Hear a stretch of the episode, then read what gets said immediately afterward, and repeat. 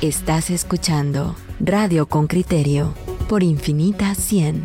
Que lo distinto te encuentre.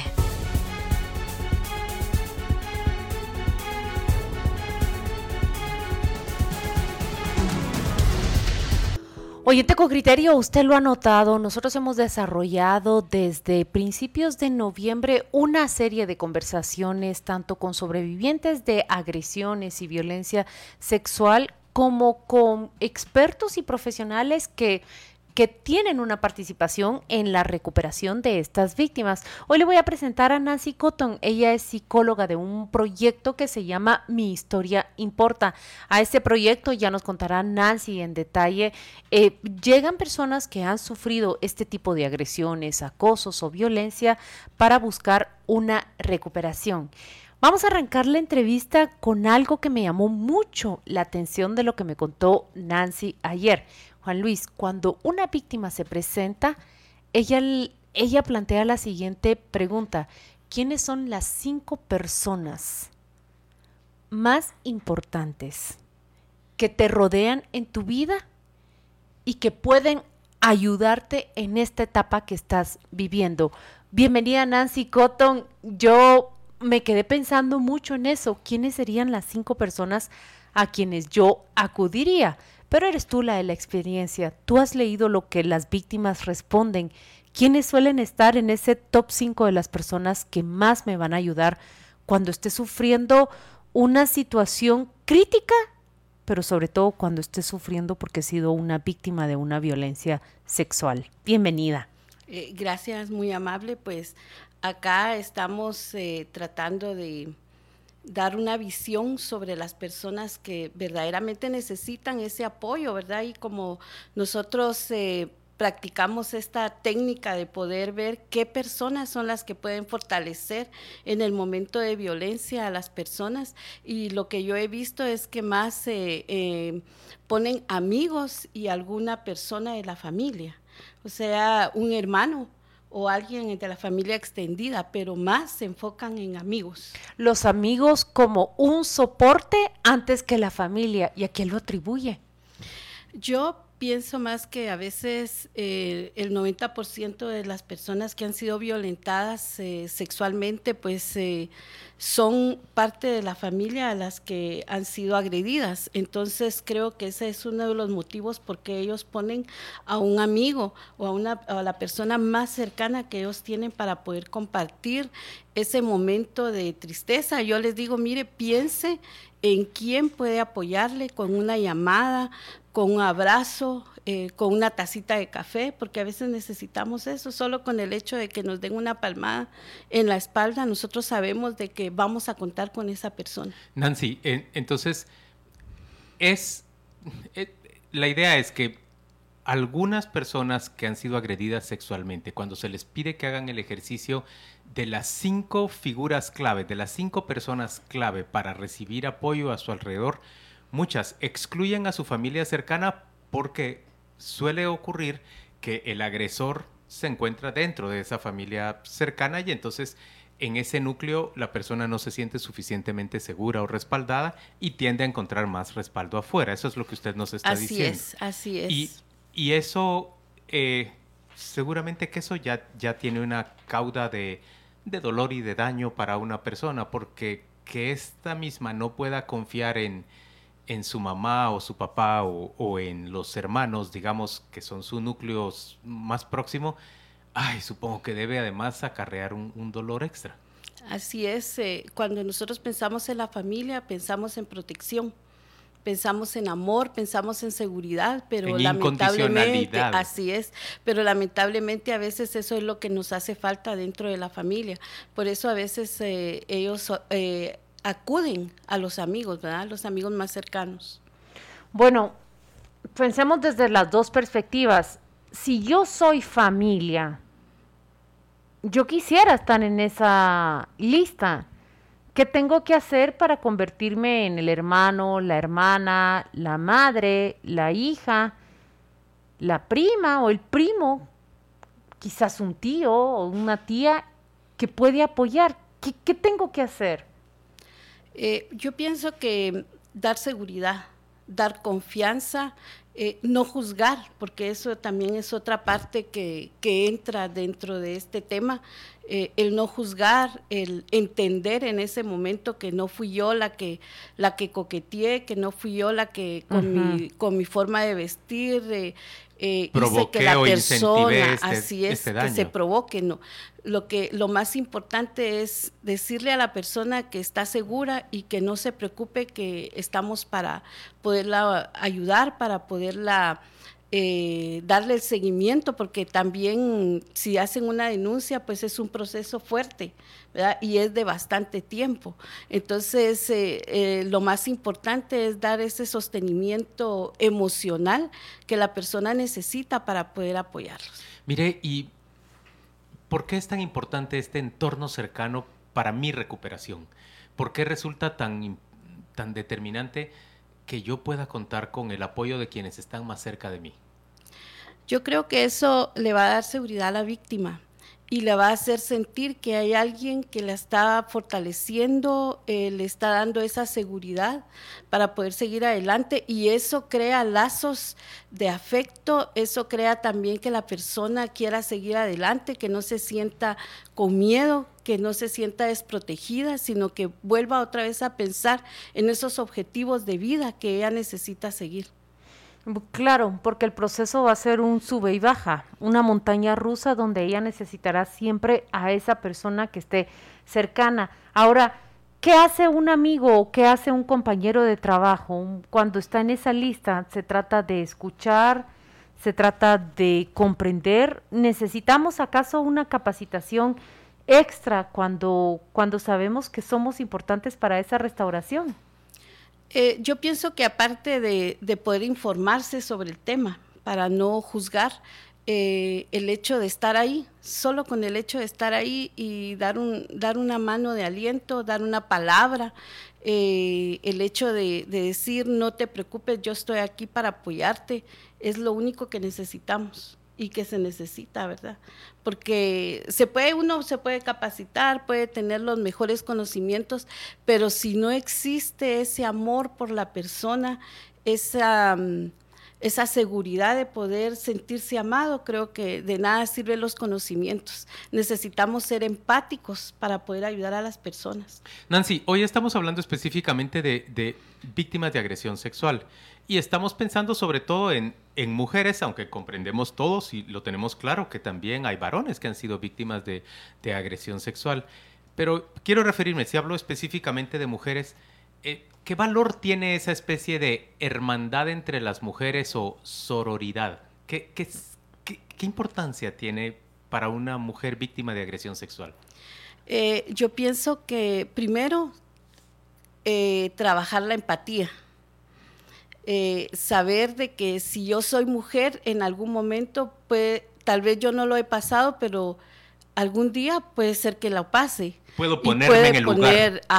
Puedo ponerme en el lugar de la persona, puedo sentir esa sororidad que debe existir entre mujeres, y no solo entre mujeres, sino que esa lealtad que debe de haber dentro de las mujeres, ¿verdad? El podernos apoyar. Entonces yo creo que sí es bastante fuerte esa parte en donde las mujeres debemos de estrecharnos entre mujeres y poder apoyarnos. ¿Y usted cree que los hombres no hacemos lo mismo? Los hombres también, pero pienso que el ser mujer es aparte.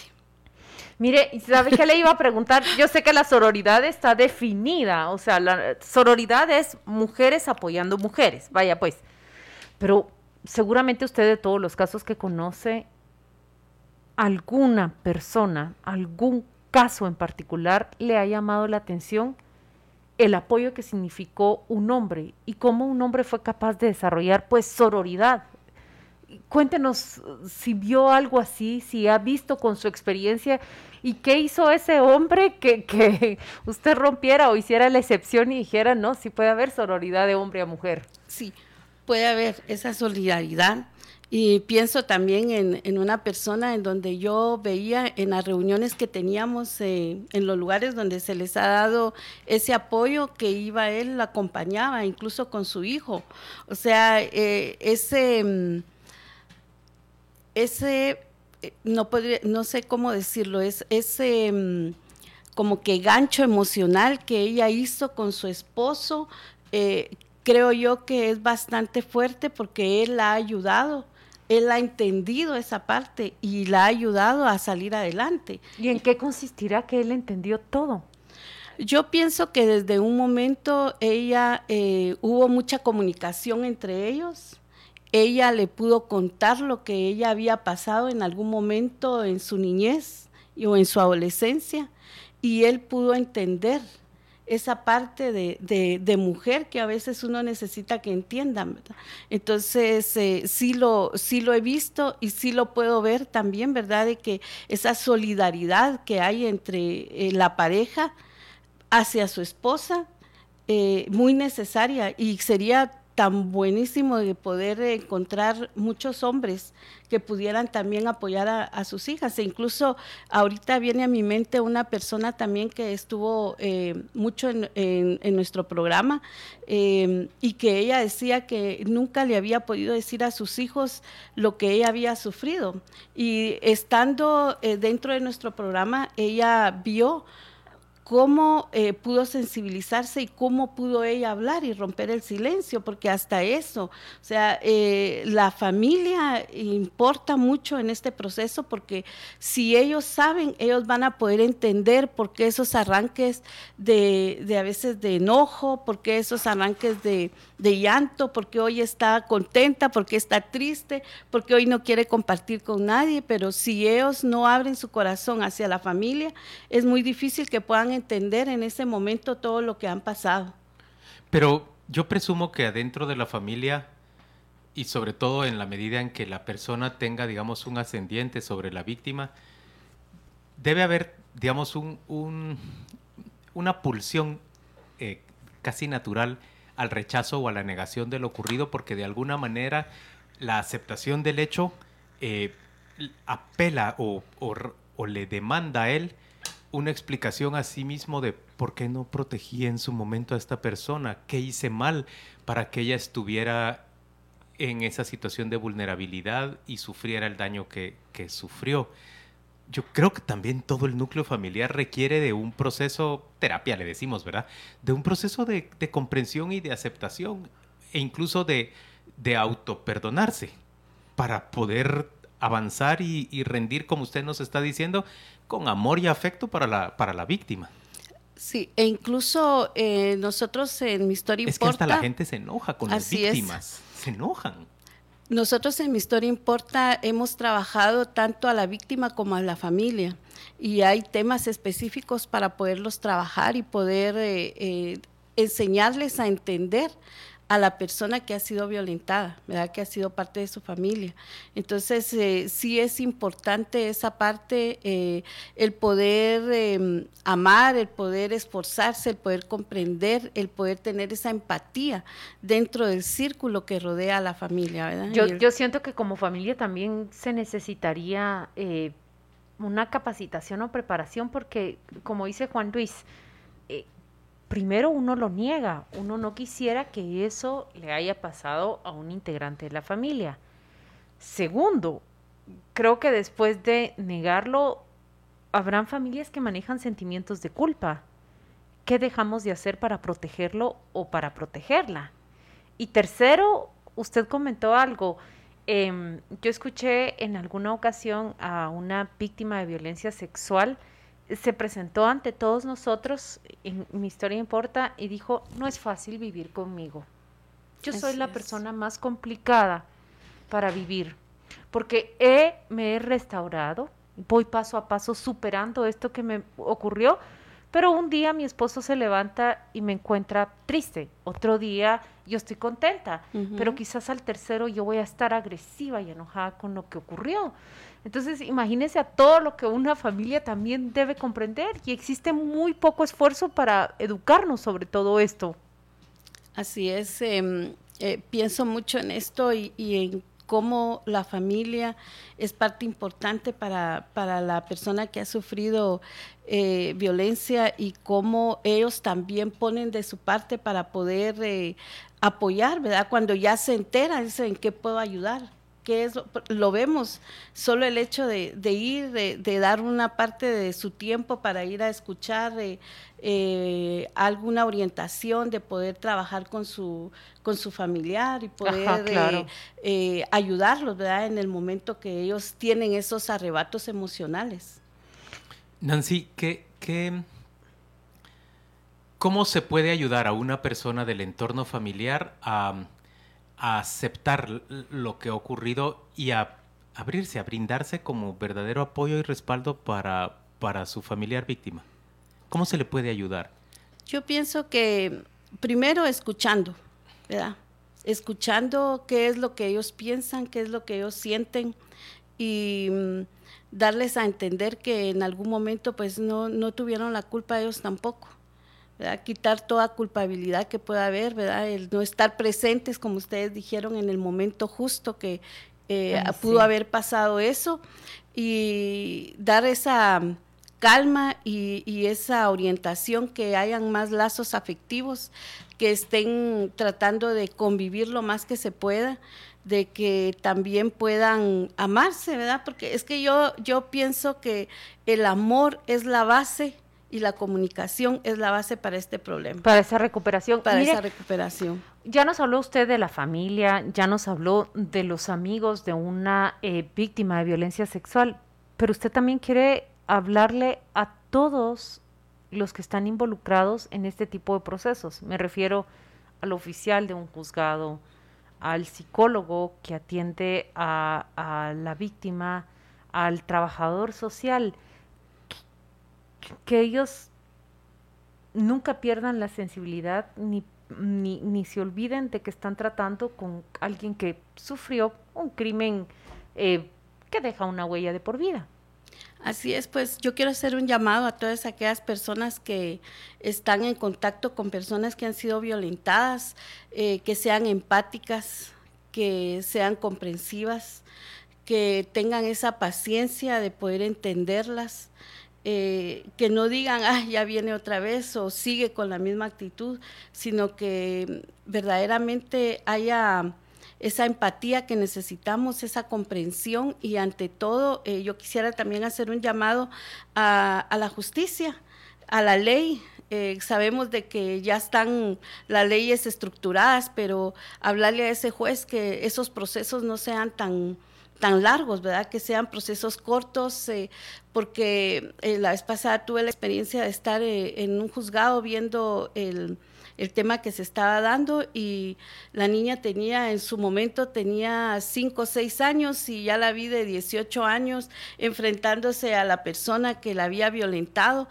Entonces yo creo que el sistema de justicia debe de cambiar y debe de ser estructurado para poder apoyar a estas víctimas, y debemos de unirnos como comunidad, debemos unirnos como todas las personas. Y también usted vio a esa muchacha de 18 años todavía muy afectada, porque estaba enfrentando a la persona que 12 años atrás la había agredido. Así es. Entonces, es el llamado para la justicia, para que todos esos procesos sean en el menor tiempo posible, y que la persona que ha sido parte de esa violencia, que reciba lo que tenga que recibir.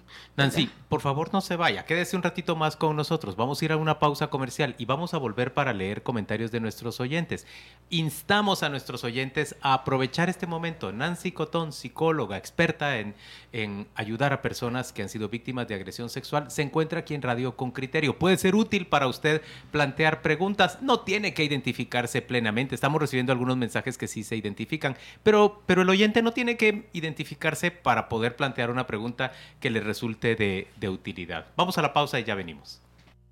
Nancy, Argelia Chilín le pregunta cómo los padres y madres pueden identificar abuso sexual infantil.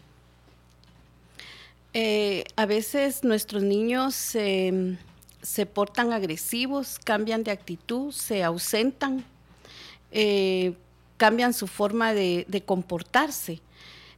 También a veces si ya hubo una manipulación genital, también puede haber encopresis, puede haber enuresis, que es cuando se hacen pipí o cuando se hacen popó los niños sin sentirlo, y se vuelven muy agresivos. pienso y quiero tal vez aprovechar este momento porque no sé si alguien más lo va a preguntar, pero creo que lo más importante es enseñarle al niño que nadie lo tiene que tocar. Enseñarle las partes de su cuerpo con el nombre exacto que debe de tener, ¿verdad? Que debe saber que es vulva, que es pene, que son testículos, que todas las partes importantes del cuerpo, porque entonces así ellos van a aprender a cuidar su cuerpo y a saber que no hay secretos. Y eso es muy importante, papá y mamá, usted que está escuchando, no permita que hayan secretos. Si su niño no quiere saludar a una persona adulta, si no lo quiere besar, no lo obligue, por favor, porque eso también a veces nosotros como padres caemos en esa tentación de decir, salude, pues, dé el beso. Y los niños no quieren, o sea, los niños son capaces de decidir a quién quieren saludar, a quién no. Claro. Y decir tal vez de lejos, buenos días, buenas noches, buena tarde, pero no obligarlos a que den un beso ni que estén abrazando a las personas si ellos no lo quieren. Nancy, hay unos mensajes que, bueno, son muy, muy relevantes. ¿Qué pasa con el agresor si es familiar cuando éste queda al descubierto? Si ya pasó mucho tiempo y ahora el tema se centra primero en discutir si realmente el hecho ocurrió. Yo pienso que no creo que lo vaya a admitir si ya pasó mucho tiempo, pero la persona que fue agredida está consciente de lo que ha pasado. No sé de leyes, pero creo que es importante que se pueda hacer todavía la denuncia y por medio del juzgado que ellos puedan ver si todavía aplica o no aplica la sentencia o lo que tenga que pagar esta persona.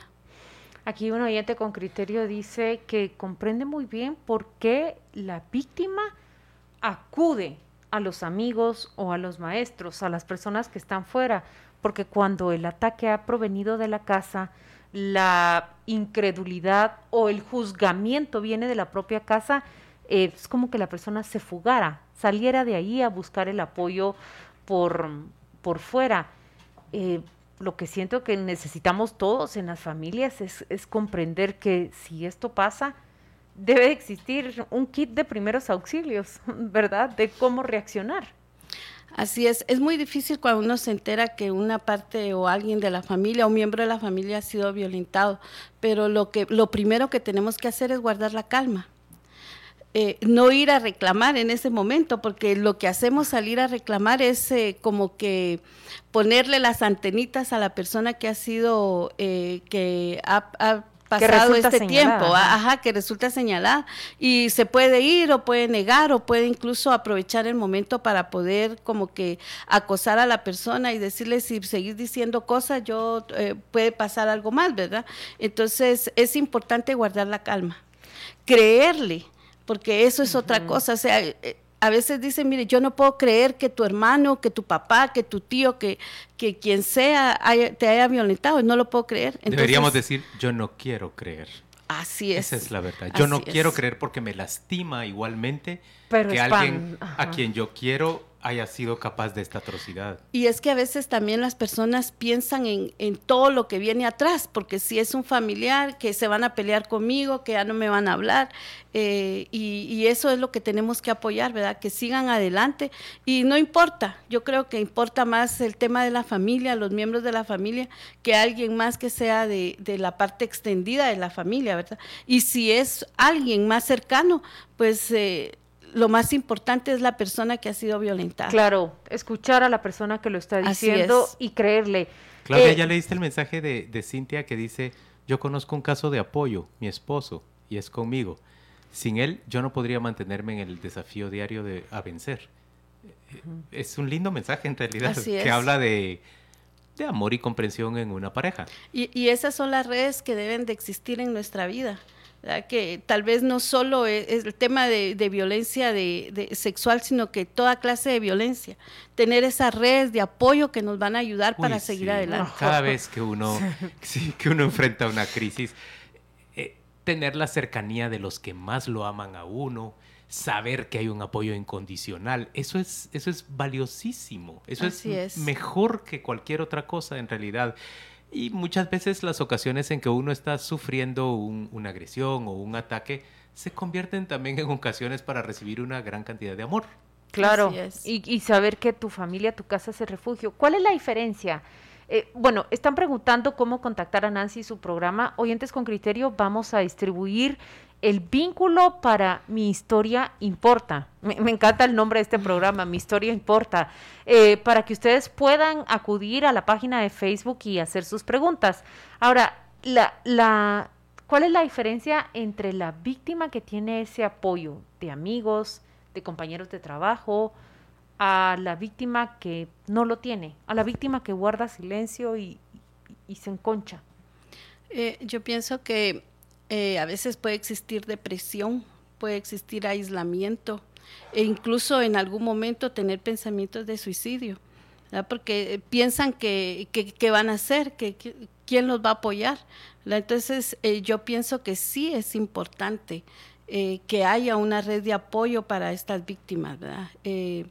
¿Y quiénes pueden ser esa red de apoyo? Puede ser usted, oyente con criterio, usted que va escuchando en este momento la radio, usted que está ahí en la cocina haciendo los alimentos o alguien más que esté ahí construyendo algo. Es todas las personas, somos todos nosotros esa parte de red y no ser indiferentes a lo que pueda pasar a alguien más. Yo creo que debemos de romper ese momento de individualidad que existe a veces entre toda la sociedad y la comunidad, que ya normalizamos este tema, pero no, nosotros podemos hacer el cambio, sea usted parte del cambio. Mire la pregunta de Ileana, qué importante, sí. ¿Cómo ayudar a un adolescente cuya mamá no cree en las miradas incómodas del padrastro? ¿Cómo apoyar a esas madres incrédulas para que crean a sus hijas?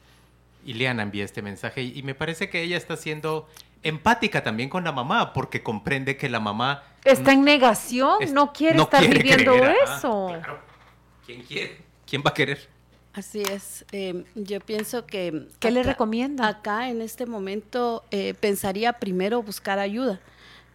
Ahí van a poner el contacto de Mi Historia Importa para que podamos apoyarla y tal vez en algún momento poder platicar con la mamá y decirle, ¿verdad? Y que pueda abrir los ojos, porque miren, cuando me hablan de un padrastro es porque hay amor en la pareja y a veces eso es lo que pasa, que no creen, que dicen no es posible que mi pareja esté haciendo eso, pero si ella ya notó esas miradas, es muy difícil, y ahorita que podemos como que romper con eso, es importante hablar con la mamá.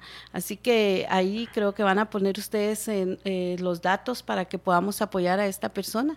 Nancy, qué alegre haberla tenido con nosotros en estos dos segmentos. Qué valioso el trabajo que usted hace y qué importante que nuestra audiencia pueda exponerse a esta información.